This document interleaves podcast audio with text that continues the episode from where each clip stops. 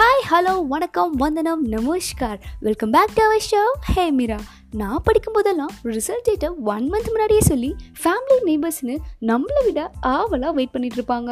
ஆனால் இப்போது ரிசல்ட் எனக்குன்னு ஸ்டூடெண்ட்ஸ்க்கே தெரிய மாட்டேங்குது. இதை பற்றி தான் இப்போ நம்ம பார்க்க போகிறோம் அட் ஆஸ்ட்ராக் ஆத்தா நான் பாஸ் ஆகிட்டேன்ல அஞ்சு வருஷத்துக்கு ஒரு முறை வர சிஎம் ரிசல்ட்டை விட வருஷம் வருஷம் வர டுவெல்த் ரிசல்ட்டுக்கு தான் மக்கள் ரொம்பவுமே ஆர்வமாக வெயிட் பண்ணுவாங்க.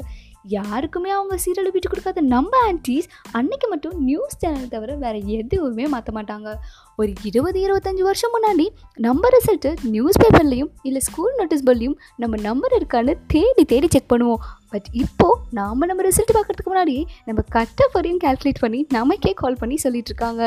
தீபாவளி பொங்கலுக்கு கூட கால் பண்ணாத நம்ம ரிலேட்டிவ்ஸ் ரிசல்ட் அன்னைக்கு மட்டும் கரெக்டாக கால் பண்ணி மார்க் என்னென்னு மட்டும் கேட்காம இதை படித்தா இவ்வளோ வேல்யூ இருக்குது அதை படித்தா அவ்வளோ ஸ்கோப் இருக்குதுன்னு ஃப்ரீ அட்வைஸ் கொடுத்து சாவடிப்பாங்க.